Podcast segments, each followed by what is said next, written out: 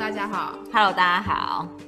今天我们来跟大家讲一下凯龙星。凯龙星呢，它是一颗小行星嘛，那它的代号是二零二零六零。它太红了，没有人在念它的 代号。大家都知道凯龙星，对，它太红了。所以它是在一九七七年在外太阳系发现的一颗小行星，然后同时也是介于土星跟天王星之间的一个半人马小行星。那半人马小行星其实有很多嘛，一大群，它只是其中的一颗，可能比较早被发现的。它当初是被分类为小行星，不过后面还是有它是小行星还是彗星的争议嘛。后来就是就把它命为这希腊神话中的半人马凯龙嘛。好，那我们再来看一下凯龙星它的关键字，大家比较知道的就是创伤啦，然后还有疗愈。跟一个重复的模式，跟某些心理上的情节有关的。凯龙星为什么这么红？因为他发现他的那个年代是二战之后，所以他那个发现的年代的时代背景其实就是有这个关联。因为那个时候两次世界大战很很近的发生，其实第一次世界大战大家都还没有从那个伤痛中恢复，又打了第二次，所以人在那个时候，全世界的人普遍的创伤都很重。不管是有没有上场打仗的人，因为上场打仗他可能有，呃，断肢啊，就是他可能有一些创伤，可能身体上真实的创伤，那或者是失去家人的妈妈、小孩送上战场死掉的，那或者是呢好朋友上战场，或是未婚夫上战场，这种这种创伤就是在整个星球上蔓延。这个其实很多电影里面都有演啊。如果大家去看那个时代的电影，就是你可以看到那个战争片，其实是蛮可怕的。所以凯龙星在那个时候战后被发现，就是因为所有的心理学家都开始密集的在做疗伤的工作，因为太多人受伤，太多人有了没有从那个战后里面恢复出来，所以全整个星球都很需要一个疗愈，那所以就很多人他就投入了这个疗愈的工作，那刚好跟凯龙星发现的这个时期是吻合的，所以他的时代背景有这个影响力。刚好大家又在那个时候发现凯文星，就占星家就把这一颗小行星跟心理学的发现结合在一起，注意到他有这些特质，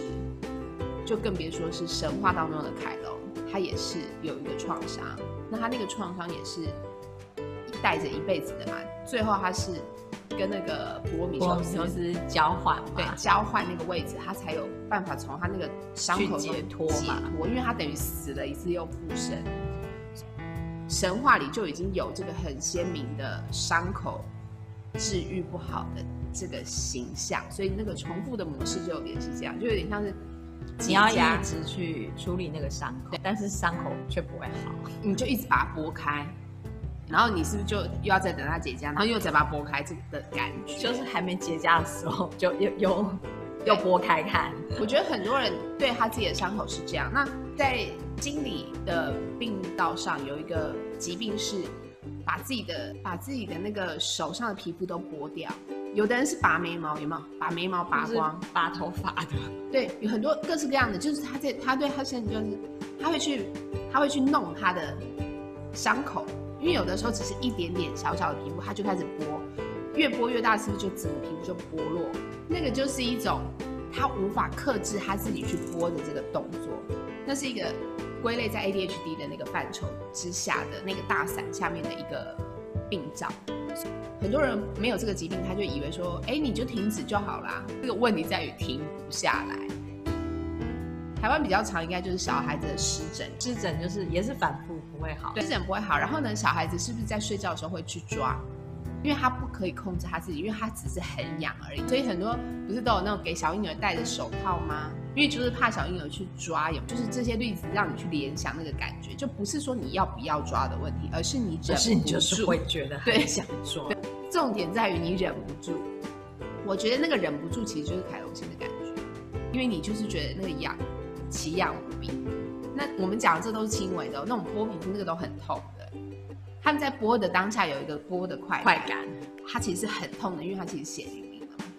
对，那那个是蛮可怜的，所以我觉得那个都跟凯龙星有很大的关联。那只是说，我们一般人可能，因为我们不会接触到，除非你自己的生命经验有这么比较严重的从事这一方面的工作啦，对，你才有可能去理解到这些。那这些都是跟凯龙星相关，而且找得到讯号，就是说你星盘上可以看到你的凯龙星，可能它坐的位置，或者是它的相位，什么东西会触发你开始。受伤感或者是创伤感，也没办法治愈好的那个感觉，就是你想要重复那个模式，就会一一直一直不断的 repeat。那个 repeat 其实就让你看到你有问题，对不对？所以其实我们可以从星盘一些暗示去找寻找。有的时候你不知道你在 repeat，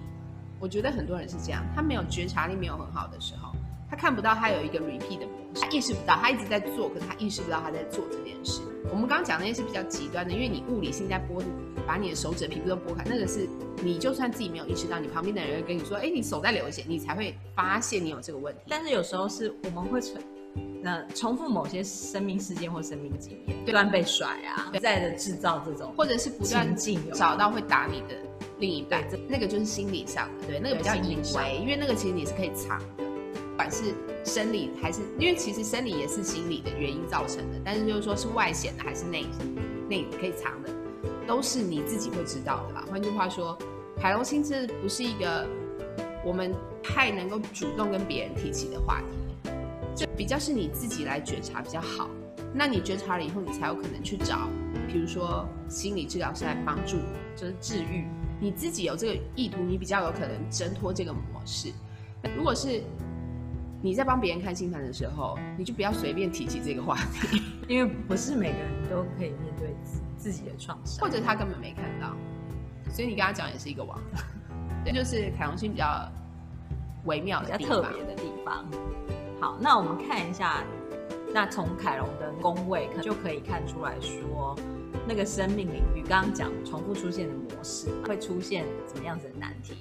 或者是纠纷啦，或是。排斥跟否定的一些状态，这其实也跟凯龙，就是你好像会有一个排斥感，对不对？格格不入的感觉，或是被否定的感觉，所以你才会觉得受伤嘛。就是从那个宫位里面去看出来。这个我们其实等一下也会带大家看一下凯龙星经过的宫位，因为你们看那个图啊，凯龙就是上半身是人，下半身是马嘛，然后他都会有一个徒弟。因为他就是英雄的教，英雄的导师，对，教练，他等于是一个古时候第一代的那种 life coach，他是一个教练。可是教练通常啦，当然你鼓励他或是你教导他，是不是很长的时候你会否定他，因为觉得他做的不够好？因为在过程当中总是难免的，对。因为古时候不是永远都是用激励大师的手法，因为现在都是用称赞的。其实我们自己有一点点生命经验，你就会知道，生命通常不是用称赞来激励你，生命通常都是用否定来告诉你这条路你做的不好，或者是这个不对。我们通常都是被否定以后，我们才学会那那个功课。所以这里就可以看出来，凯龙星的这个位置，它会让你有很多很多的这些感觉。就是被拒绝、被排斥，因为你就会觉得说，哎，怎么都我怎么做好像都做不好，我怎么搞好像都搞不定。就是在那个宫位里面可以看出来，在什么领域遭到否定。海龙的星盘位置可以看到什么东西连接到个人内在的伤痛，所以我们要要知道那个伤痛